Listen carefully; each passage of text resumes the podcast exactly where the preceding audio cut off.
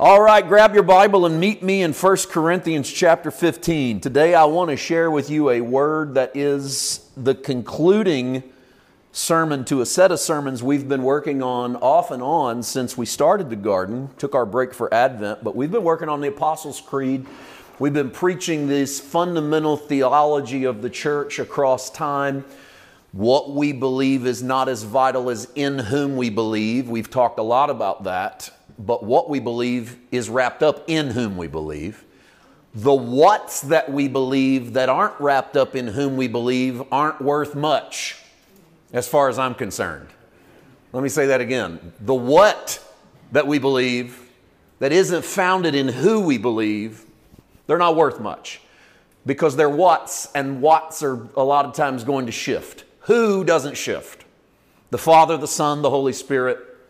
Who He is, what He does, doesn't change. He's the changeless one. And when we're linked into that fundamental belief, we, we could show up in any time in church history and drop into the church with the same belief, the same core belief. You could drop into any spot on the globe, in any language, and you'd have something in common because you believe in who He is and what He has done. Otherwise, we get wrapped up in the what's of culture and politics and denominations and ancillary scriptures that we're arguing about and splitting off into various denominational or non denominational groups so that we can be right. I think what happens a lot of times is when our faith gets wrapped up in what we believe, we get wrapped up in being right. When our faith can be landed in whom we believe, we get wrapped up in trusting the one in whom we believe. It becomes the impetus for moving forwards. I trust him. I believe in him. He's real, he's alive. Not I've figured this out. And I'm, I'm if you've noticed, I've been pulling and working to, to bring us into a center space of whom we believe rather than getting wrapped up and being right about what we believe let us put our faith in that central figure. And so we arrive at the end, and I'm putting two together today. We're at the last two lines of the creed the resurrection of the body and the life everlasting. I bring both of these together because I don't, I honestly don't see them sitting apart. And so I, we say them apart, but I, they're the same concept in that the reason we can believe that we have life everlasting is because we have the theology of resurrection. Because if we didn't have the theology of resurrection, what would be our proof of life everlasting? And how could you have life everlasting without the idea of a resurrection? because death is coming to all of us. And so, since death is coming to all of us, that's not meant to scare, that's just one of those things we learn in life pretty early is that we all meet death. But if death is the finality, then there is no reason to preach of a heaven, and there's no reason to preach of an everlasting life or the life of the eternal. And the reason that we know we can preach of that is because at the core of our faith, right in the center of the creed, he descended to the dead, and on the third day he rose again. And the only concept in our creedal confession as Christians that we repeat is he rose from the dead I believe in the resurrection of the dead. We don't repeat anything else in the creed. It's a straightforward prayer about whom we believe and why. But then we get to the center of the creed and Jesus comes out of the grave. And then when you get to the end of the creed, we believe we're going to come out of the grave. It's where, it's where our faith in the future reaches back and grabs hold of our belief in the past. Where we know something's coming that has its precedent or its foundation in what has already happened. And so when we talk about resurrection, we can't talk about it through any real lens other than the one that happened in Christ. Christ, the centerpiece resurrection, becomes the very knowledge of our resurrection. And that causes us, because I believe this, and I, I, just I like to say this up front when I talk resurrection, was we already preached the resurrection once in the creed. We preached it when we talked about Jesus coming out of the grave. And I said it then and I say it now. I'm crazy enough to believe in this. It's why I keep doing this, is I truly believe Jesus is alive. I believe I've had an encounter with him, not in the way I have had with you, in that I physically shake your hand or hug your neck or hear your voice in the physical, but I don't believe that this is the only realm. I believe in the realm of the spirit. I believe that we're more than we're made up of on the physical, that we're more than just dirt, flesh, blood, and bone. And because I believe that, I, I believe that there's the spirit man that came directly from the breath of God. And that death is, is something that happens in this dimension to this body, but not something that happens in his. And therefore, if I believe that the Spirit is real and that my body is animated by the breath of God, then the very breath of God can't die. And so, if this goes away, and I know this does because life has taught me that we're all going to meet our appointment with this ending, then the me that's the real me, that's not just flesh and bone, the real essence of myself, gets to live on in His presence. And that's only possible because I believe someone actually defeated death. That Jesus actually went into death the same way I do. He really died, in other words and then he really resurrected from the dead. Now, where we can get into confusion is what did that look like? Well, we don't have a video camera running outside of the tomb on resurrection morning, and so we don't, that's our culture. That's how we prove stuff's real. That's why we all got, that's why we got doorbell cameras on our porch, because that, that proves who stole my Amazon package. the proof is not in the pudding, the proof's in the video. So we're a, we're a visual culture. We believe because we see, and that has made our, that's challenged faith in this culture as well, because faith is belief in the things you don't see, believing they're more, this is tough for a lot, this is rub, this is, this isn't, this isn't this, this is this, okay? Faith is, faith is more real. Faith is believing in something more real than what you see. And that's a tough mountain to climb for a lot of people, is to say, well, I don't know about that. I mean, I believe, but I don't know if it's more real than this in which I see. And, and so, understanding resurrection to be something more real, even than what we know in this, would mean that it wouldn't matter if we had a camera outside of the tomb on the third day after the cross, because all that would be doing is speaking to your natural man. It still wouldn't help you comprehend what just came out of the tomb. Because the Apostle Paul in 1 Corinthians chapter 15 lays out a master class in understanding resurrection, which doesn't mean we understand the 15th chapter of 1 Corinthians. Just because it's a master class doesn't mean we're masters at understanding it. But as we read it, we start to get an idea about how Paul felt about resurrection. And how Paul felt about it was that resurrection is the introduction to an entirely new way of living. So let me say this up front, something I think we've said here before. Resurrection, as we believe it in Christianity, is not the resuscitation of a dead corpse. It is not a body that died and then gets reanimated by the breath of God and He brings it up and just builds it over again, like fixes stuff.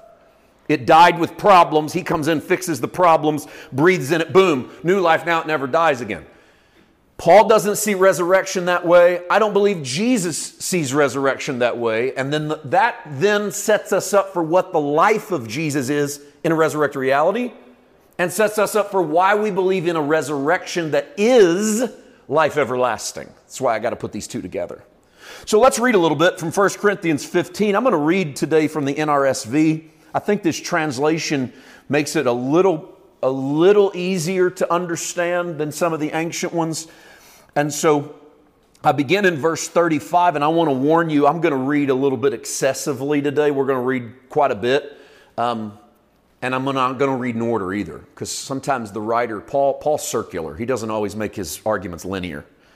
Paul says something and then he has a better idea and he says it better and then he goes back and says it again. So sometimes you got to move out of order a little bit with Paul to get the fullness. So let's start in 35. Someone will ask, How are the dead raised? With what kind of body do they come? Fool. That's a little harsh for my blood, but I didn't say it, Paul did. it's a little harsh to me for someone to ask a legit question and your answer to be fool. Uh, we'll, we'll leave that to Paul. What you sow does not come to life unless it dies. And as for what you sow, you do not sow the body that is to be, but a bare seed, perhaps of wheat or of some other grain. But God gives it a body as He has chosen to each kind of seed its own body. Not all flesh is alike, but there's one flesh for human beings, there's another for animals, there's another for birds, there's another for fish. Seems like a little bit of overkill by Paul, but we'll go with him here. He's getting to this. There are heavenly bodies and there are earthly bodies. There's the glory of the heavenly is one thing, and of the earthly is another. There's one glory of the sun. Here comes overkill again. Glory of the moon, glory of the stars. Indeed, every star differs from the star in glory. Now, watch this. He's actually overkilled for a reason. He did it twice to bring us to the crux of the argument. So it is with the resurrection of the dead. What is sown is perishable, what is raised is imperishable. It's sown in dishonor, it's raised in glory. It's sown in weakness, it's raised in power. It's sown a physical body, it's raised a spiritual body. Boom. There's the dynamite. It go you hear this. I'm going to read on in a second. Let me interject. It goes into the ground as a seed, it comes out as a fruit, right? If you take a seed and you plant it in the soil, it doesn't come out as a seed, it comes out as a fruit full of seeds. What goes into the ground is not what comes out of the ground. But what goes into the ground contains what comes out of the ground. Okay, Paul says it goes in physical. It doesn't come out physical. That would be like a seed going in, coming out a seed. That's one for one. That's not good produce. One for one doesn't work. One for 10,000 works. One for in perpetuity works. One tree producing 10 trees, producing 100 trees, producing 1,000 trees, producing an orchard, and it all happened in one tree. How is that possible? Because there's explosive life inside of the one thing that died. Because Jesus said, unless a seed of corn go into the ground and die, it cannot bring forth much fruit. In other words, unless you go into death, you never see what you could be. But when you go into death, I know we're talking real death right now. We're going to get to spiritual death as well. When you go into death, you don't come out equal to what went in. That would be the resuscitation of a corpse. Physical body dies, physical body comes back. No. Physical body dies. If there's a physical body, into 44, there's also a spiritual body. Thus it is written, the first man, Adam, was a living being. The last Adam became a life giving spirit. Notice the first Adam is a living person, a human being. The last Adam, which by the way is resurrected Jesus. Resurrected Jesus is a new man on the earth. God, notice it's not second Adam, it's last Adam. God's done. He's not making a new one. In other words, the new you is just part and parcel of the new him. You, you contain whatever the new him is. This is, this is getting us to spiritual death. We're getting there. Go in, physical, come out, spiritual, 46. But it's not the spiritual that's first, it's the physical, and then it's the spiritual. The first man was from the earth, a man of dust. The second man is from heaven. As was the man of dust, so are those who are of the dust. And as is the man of heaven, so are those who are of heaven. So just as we bore the image of the man of dust, we're also going to bear the image of the man of heaven. So, in a nutshell, you have a physical man and you have a spiritual man. And the physical man gets planted, but explodes into the resurrection of the spiritual, and what comes out is not at all like what went in. The possibility of being a brand new man is the whole crux of Christianity. And I don't simply mean someday when I resurrect because we get invited into his death and resurrection, but the whole possibility of this, a whole new way of living. This is part of what our faith is founded in. Go back to 22. I told you we go out of order just a little bit. Same chapter, but let's join Paul a little bit earlier in verse 22. For as all die in Adam, so all will be made alive in Christ. I want you to just dwell on that for a moment. Is everyone going to die? Yes. You wouldn't even have needed 1 Corinthians 15 22 to get that answer right. All you got to do is live a while, right? You didn't even need Bible. But Bible's on your side. As in Adam, everyone dies. Okay? That's an easy one. Let me ask you a much harder one. Is everyone going to resurrect?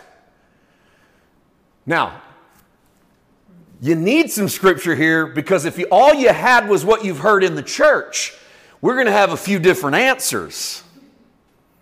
And those answers are going to be something along these lines. They're going to sound varied, but a little bit like this. Well, no, not everybody's going to resurrect. Only the people that accepted Jesus as their personal Lord and Savior prayed the sinner's prayer and got baptized. Or, well, I don't know. I think they'll resurrect, but they won't really resurrect unto life. They'll just resurrect so they can get judged and sent back to the lake of fire and burn forever. That's another variant. Paul doesn't deal right here with what happens afterwards, except this thought drives Paul. Reread it.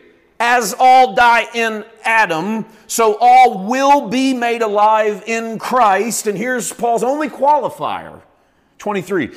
Each in his own order. Christ is the first fruits then at his coming, those who belong to Christ. Then comes the end when he hands over the kingdom to God the Father after he's destroyed every ruler and every authority and power. So I don't get to decide who belongs to Christ, but Paul throws that caveat in. He goes, As in Adam, everyone's going to die. In Christ, all will be made alive. Christ is the first one to come out, then everyone who belongs to Christ. Okay, well, then they belong to Christ. Paul White doesn't make the rules. I'm so glad I don't get to be the one who is the check mark guy at resurrection. God goes through and goes, hey, do you think this guy ought to come out or not? Because I'd have a whole lot of reasons to leave some people in. We all would, just being honest. I'd have a whole lot of reasons to go, eh, let's don't bring that guy out. He was bad enough when he was here the first time. Just leave, let's leave him in there. So I don't get to decide who's in Christ. I leave that up to Christ. So, all who's in Christ, his that is coming, he hands the kingdom over to his Father after he's destroyed every ruler. We're at the end of 24. After he's destroyed every ruler and every authority and every power, for he must reign until he's put all enemies under his feet. And the last enemy to be destroyed is death. And so there we go. The kingdom that Jesus presents to his Father is a kingdom full of resurrected people.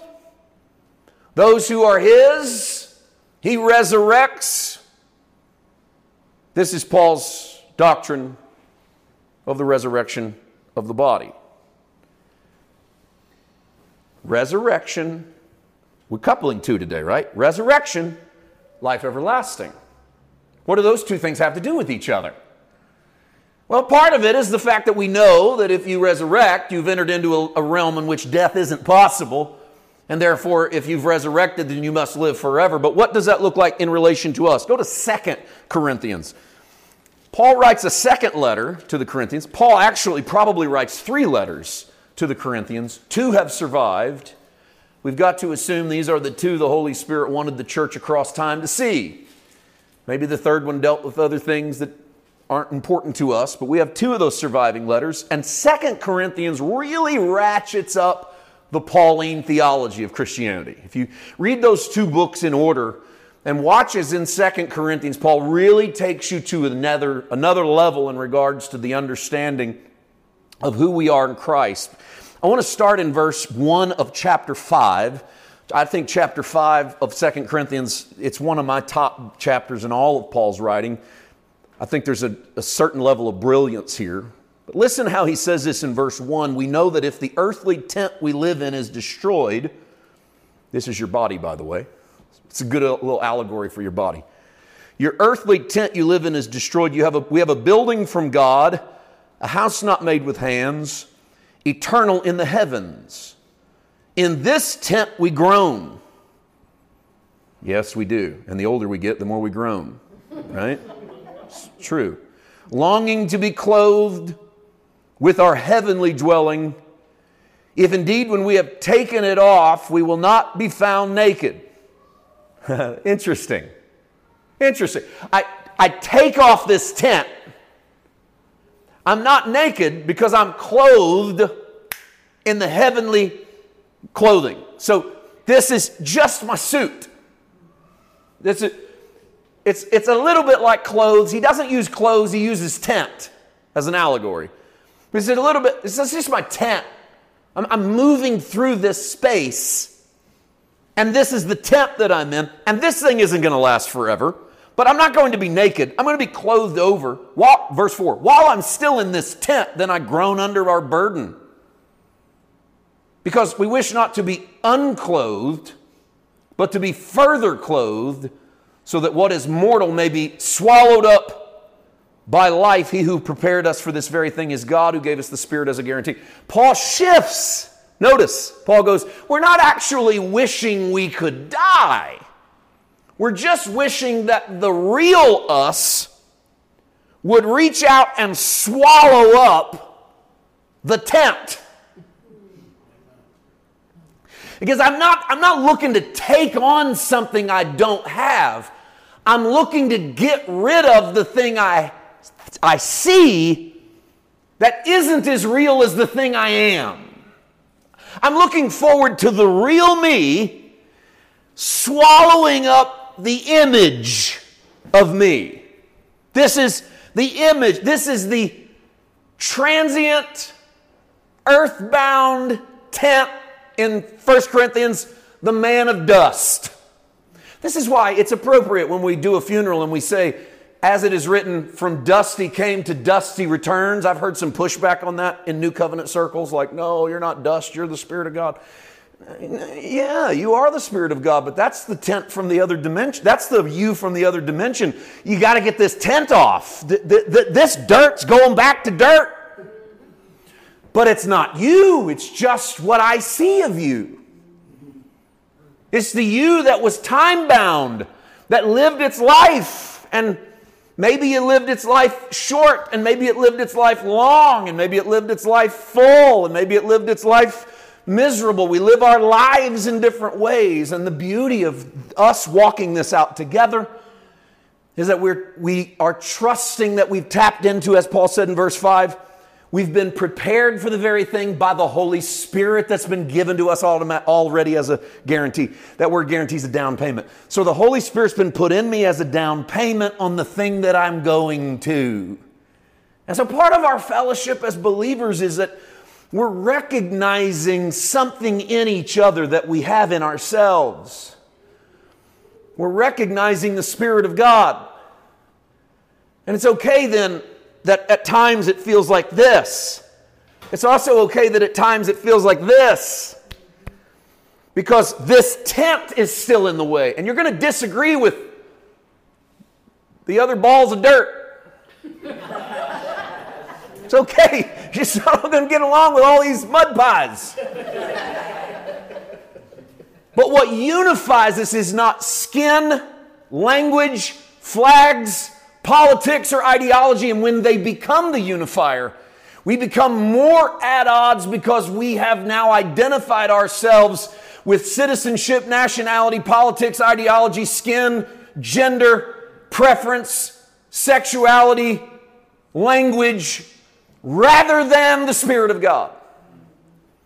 And so, why we rally in the church around whom we believe is because it is the essential thing that makes us who we are. It is what joins us and links us in this Holy Spirit. Is the fact that the Holy Spirit is a down payment in you, and the down payment in you, and a down payment in you, and what makes me like you. Not like you in the sense of I like how you act, but what makes me alike is that we share in having in us the very life of God through the presence of the Holy Spirit. So, in effect, some things have happened.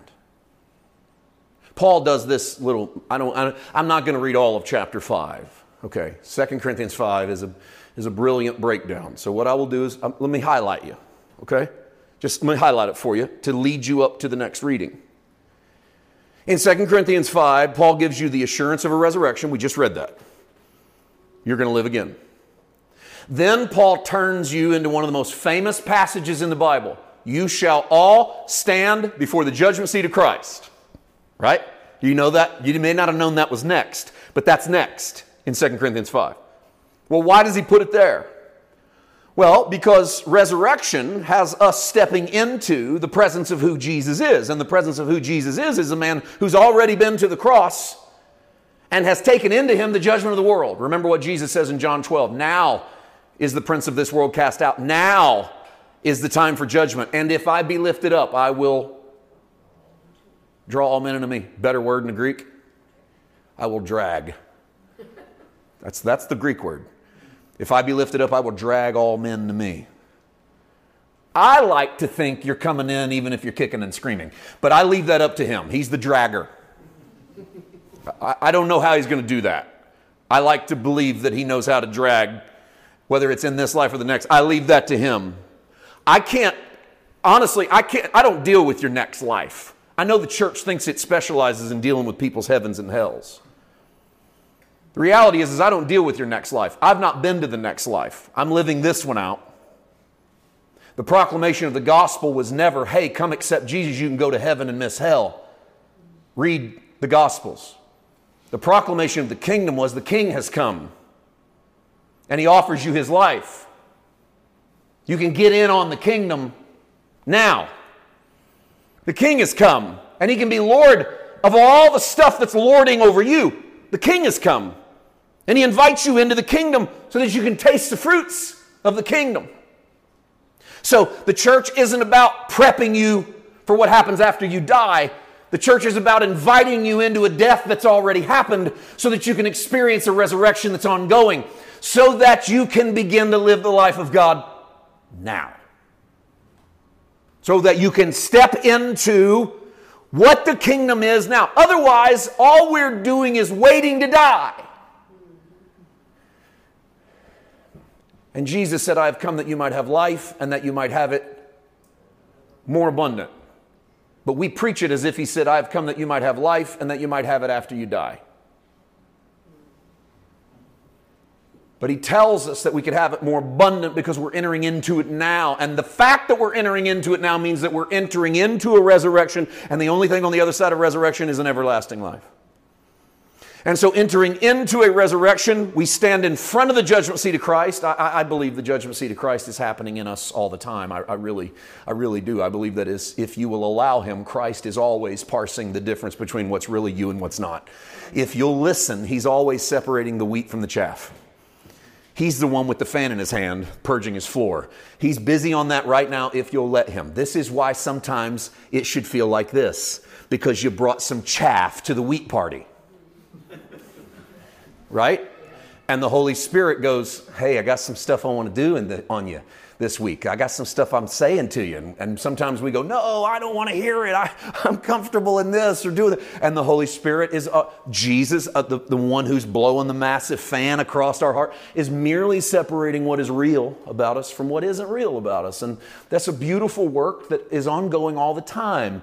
That's the furnace of the consuming fire of God, by the way the furnace where Jesus dwells, the fourth man in the fire, invites you in to say, Come on in here where I am and let me do this work. And so we get an assurance of resurrection. Then we stand before the judgment seat of Christ. And then Paul shifts and starts telling us we have the, we've received the ministry of reconciliation, which is an amazing turn now because Paul now has let us know we're going to resurrect, we're going to stand before the judgment seat of Christ. And now let me teach you why all of that is important to what you should go out and preach. What should you go out and preach, he says. Second Corinthians chapter 5 verse 18. All this is from God who reconciled us to himself through Christ and has given to us the ministry of reconciliation. And here's that ministry. Christ, in Christ, God was reconciling the world to himself not counting their trespasses against them. We talked about this last week how forgiveness of sins is so vital because it's God deciding He's out of the bookkeeping business. He is not counting your transgressions against you. That's the ministry of reconciliation. And entrusting that message to us. Oh man, what a responsibility. Look at that. Paul thought that Jesus had entrusted the ministry of reconciliation to the church. My question is after 20 centuries, how good are we doing? I'm not sure. Because I know people in the church that, are, that have been in the church for decades that couldn't tell you what the ministry of reconciliation even means. They couldn't open their Bible and show you that God's not counting transgressions against us. We don't know what it means when we say we've been reconciled to God through the death of His Son on the cross. We're going to get to what that cross meant in just a second because I'm going to throw in a bonus this morning. All right, I'm warning you right now. There's going to be a bonus to the Apostles' Creed. There's going to be a PS after the signature today, all right, that we're getting to. So we're ambassadors, 20. We're ambassadors for Christ. Since God is making his appeal through us, we entreat you or we beg you on behalf of Christ, be reconciled to God. And there it is. I'm an ambassador of what's already been done, and I'm begging you, please reconcile yourself to a God who's not mad at you. Reconcile yourself to a God who's not counting your transgressions against you. Reconcile yourself to a God who hung on a cross who was shamed, who was, who was despised and rejected of men, who lived his life as a sacrifice and gave his life on our behalf. I beg you, reconcile yourself. That's the message of the church. I'm begging you, reconcile yourself to that. The work is finished. Please don't go through life acting like it's not finished. Don't leave believing that you got to go do it when you could have you can just step into what he has done and begin to experience the joys of our Lord. For our sake, he made him to be sin who knew no sin so that we might become the righteousness of God in him. And there it is. So God made him to be sin so that I could be made righteous. I'm begging you to reconcile yourself to that truth. I'm begging you to let that become your reality. That's the whole message of the gospel. Paul said, entreat. That's beg. We should be begging. Not intimidating, not browbeating, begging.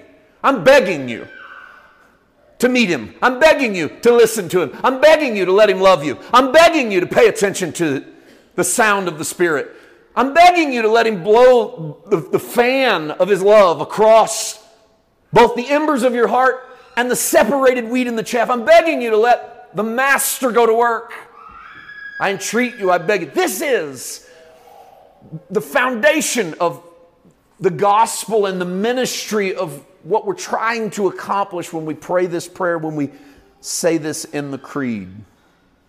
Let me give you one more. John 11. No message on resurrection is complete without a visit to Lazarus' tomb. So let's not finish without a visit quickly to Lazarus' tomb. I'll not insult your intelligence. I know you know the Lazarus story. I know you know that Jesus waits four days to go to Bethany so that Lazarus is good and dead. right? He waits four days to go to Bethany and everyone thinks it's too long, and Martha says, Oh Lord, he stinks. We can't roll that story. You know this story, but I want to make sure that we ground our understanding of resurrection in the words of Jesus. Because as far as I'm concerned, Jesus is the central figure of our entire faith. He's everything we are, and everything we aspire to be, and everything we live out of is Christ Jesus, the resurrected crucified and resurrected and ascended Christ Jesus. And so let's look at him in John 11 21. I know we're jumping into the middle of a conversation. We'll start with Martha saying to Jesus, Lord, if you'd been here, my brother would not have died. But even now I know that God will give you whatever you ask of him. Jesus said to her, Your brother will rise again. Martha said to him, I know he'll rise again in the resurrection on the last day. And Jesus said to her, I am the resurrection and the life. Now, watch this next couple of statements, are quite incredible. They don't get enough time, as far as I'm concerned, in our theology. Those who believe in me, even though they die, they will live. There it is. This is Jesus connecting resurrection of the body with life everlasting. Even though they die, they will live. Now, watch this. And everyone who lives and believes in me will never die. Jesus says, Do you believe this? Why does Jesus say, Do you believe this? Because it's kind of unbelievable. Let's just reread what he said. If you believe in me, even if you died, you're going to live. And everyone who's alive and believes in me will never die. Well, which one is it? You said, if I believe in you, I'll never die. And then you said, if anyone dies, they get to live. Jesus goes, Do you believe this? Well, I think the answer would be, Well, I don't know what to believe. I just believe in you. That's probably a good answer. I don't know what to believe. I just believe in you. And that works. And boom, here comes Lazarus. But the truth is, they're both true. That if a man believes on Christ, what belief on Christ is, is entering into Christ's death. And then he gets to experience the life that never ends. You get to get started on it now. This can become what C.S. Lewis called, this becomes the lobby of heaven. I like that. Lewis also said, and for those who reject him, you might realize this was the lobby of hell. That's pretty deep. It's like whatever, whatever needs purged, you'll realize maybe it got started in your first rejection of Jesus and your first decision to do it without Him. That's where hell starts to take its real reality in you is to go try this without Him. Because if a man believed in me, he would never die. If he dies, he'll live. They're both true. If a man believes in me, death is just a speed bump. Flesh, tent goes off, life everlasting. But in reality, that man never actually dies because he lives even though he drops this tent. So I believe in a resurrection. I believe in an actual resurrection. I don't believe that I know what it looks like. Flesh goes into the ground, spirit comes out. Don't assume those are the same thing. And so, whatever he does in resurrection is a whole new way of living. Now, I want to give you my PS today to the Apostles' Creed, okay? I want to give you, and I'm not, I'm not going to hog your time, I promise. I know where we are on the clock. I try, to, I try to honor your Sunday morning, not run you off and go, I'm never going back. They wore me out. So, I try to honor that every week, all right? And I don't skimp on our prayers together and on our Eucharist. So let's say this three quick points. I want to ask you, why did Jesus have to die? Now, that's a loaded question, and it's going to get 15 different theological answers, maybe 1,500. Why did Jesus have to die? But for, for, for what I put forth as the theology of the pulpit at the garden, I want to say three things. Number one, the Bible does not say that you deserve to die a torturous, humiliating public death. So Jesus did it on your behalf. I know we love to hear that theology in the ch- church. We'll go, if Jesus hadn't died on the cross, I had to. No, no one was going to put you on a cross if Jesus didn't die. Jesus doesn't die so that you don't die, you still die. Right? Jesus doesn't die so that you don't die. Jesus doesn't die in place of you so that you won't be tortured. Jesus steps into the death that all of us will experience. And that leads to number two. Instead of seeing Christ's death as the sacrifice, start to see Christ's life as the sacrifice. And maybe that will help you with stuff like present yourselves a living sacrifice unto God. Because what Jesus is inviting you to do is to step into his death. You're going to die. He just beat you to the punch. Jesus has stepped into death and invites you into his, and you get to start that journey now. I accept his death as mine. I step into him by faith. And part of that is my life is a living sacrifice. Because Jesus' life was a living sacrifice. His life was every day, Father, what do you want to do today? Because I often read the Gospels and go, why didn't Jesus just do this right here? That's the temptation of the wilderness. Remember when the devil goes, throw yourself off of this, and they'll catch you. You know why he says, what a way to start your ministry. Like you'll always have converts if you just go into the room and do something miraculous. There's always going to be a shortcut for you. You're really good at this. But Jesus' whole life is a sacrifice of going, Father, what do you want to do today? And so sometimes he enters at Bethesda in the, in the Gospel of John, he goes into an open air hospital and he heals one man who's been sick 38 years. And I often wonder, why didn't he heal all the other guys? I don't know, but he listens to his Father. His life is a sacrifice. His life is not, I do everything I want to do all the time when I want to do it. That's modernity. I do everything I want to do when I want to do it. Nobody's going to tell me how to live my life. Listen, you no longer get to say, No one's going to tell me how to live my life when you sign up with Jesus. Your entire life is Jesus instructing you in living your life. We have to drop the bumper sticker of modernity to follow Christ into the way of the cross. Because I get to do what I want to do when I want to do it, this is all about me, is dead if your life is a living sacrifice. And finally, in loving humanity and being committed to giving us the life of God, Jesus was rejected.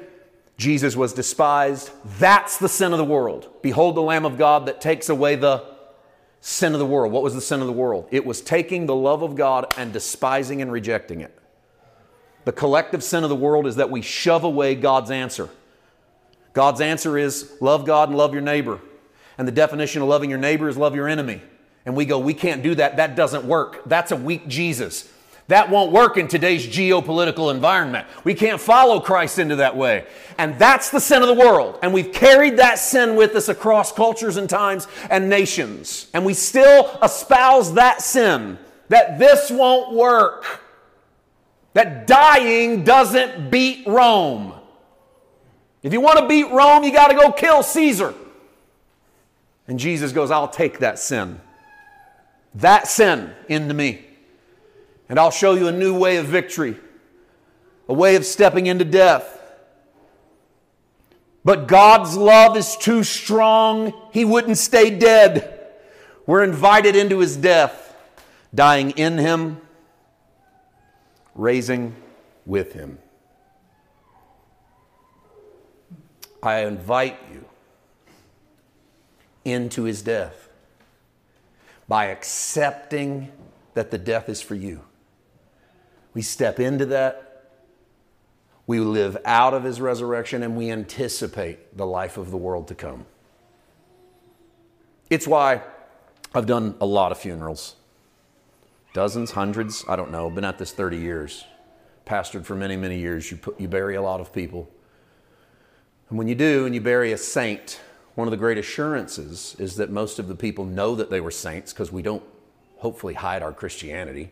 Most people realize this person had a testimony. And so then it becomes easy to say that one of the foundational core beliefs of what we are looking at is merely what's been left behind, but who they really are lives on with the Lord forever. And that is a blessed assurance for every believer that this is not the end. But I always feel like it's so insufficient if we leave with the idea that the best thing this person carried through life was the idea that once they die, they get to go to heaven. I always try to convey, and some people make it easier than others with the way they live their lives, but I always try to convey this individual would, would, would want you to know that the life they're experiencing now is simply the life minus their tent. They were already living that life on this earth. They were already living the love of God and the life of heaven. They just had to shed the tent. And we're here at the tent shedding party. And then you get to understand that you get to step into that now. Father, would you bow your heads with me? Father, I thank you for this word and I thank you for what you've done in me this week with this word. And I thank you for this life journey that I'm on of trying to understand and comprehend this. And I pray that, Father, as we have fresh revelations of your resurrection, we'll realize that it is the beginning of our resurrection and our life everlasting. In Jesus' name, amen.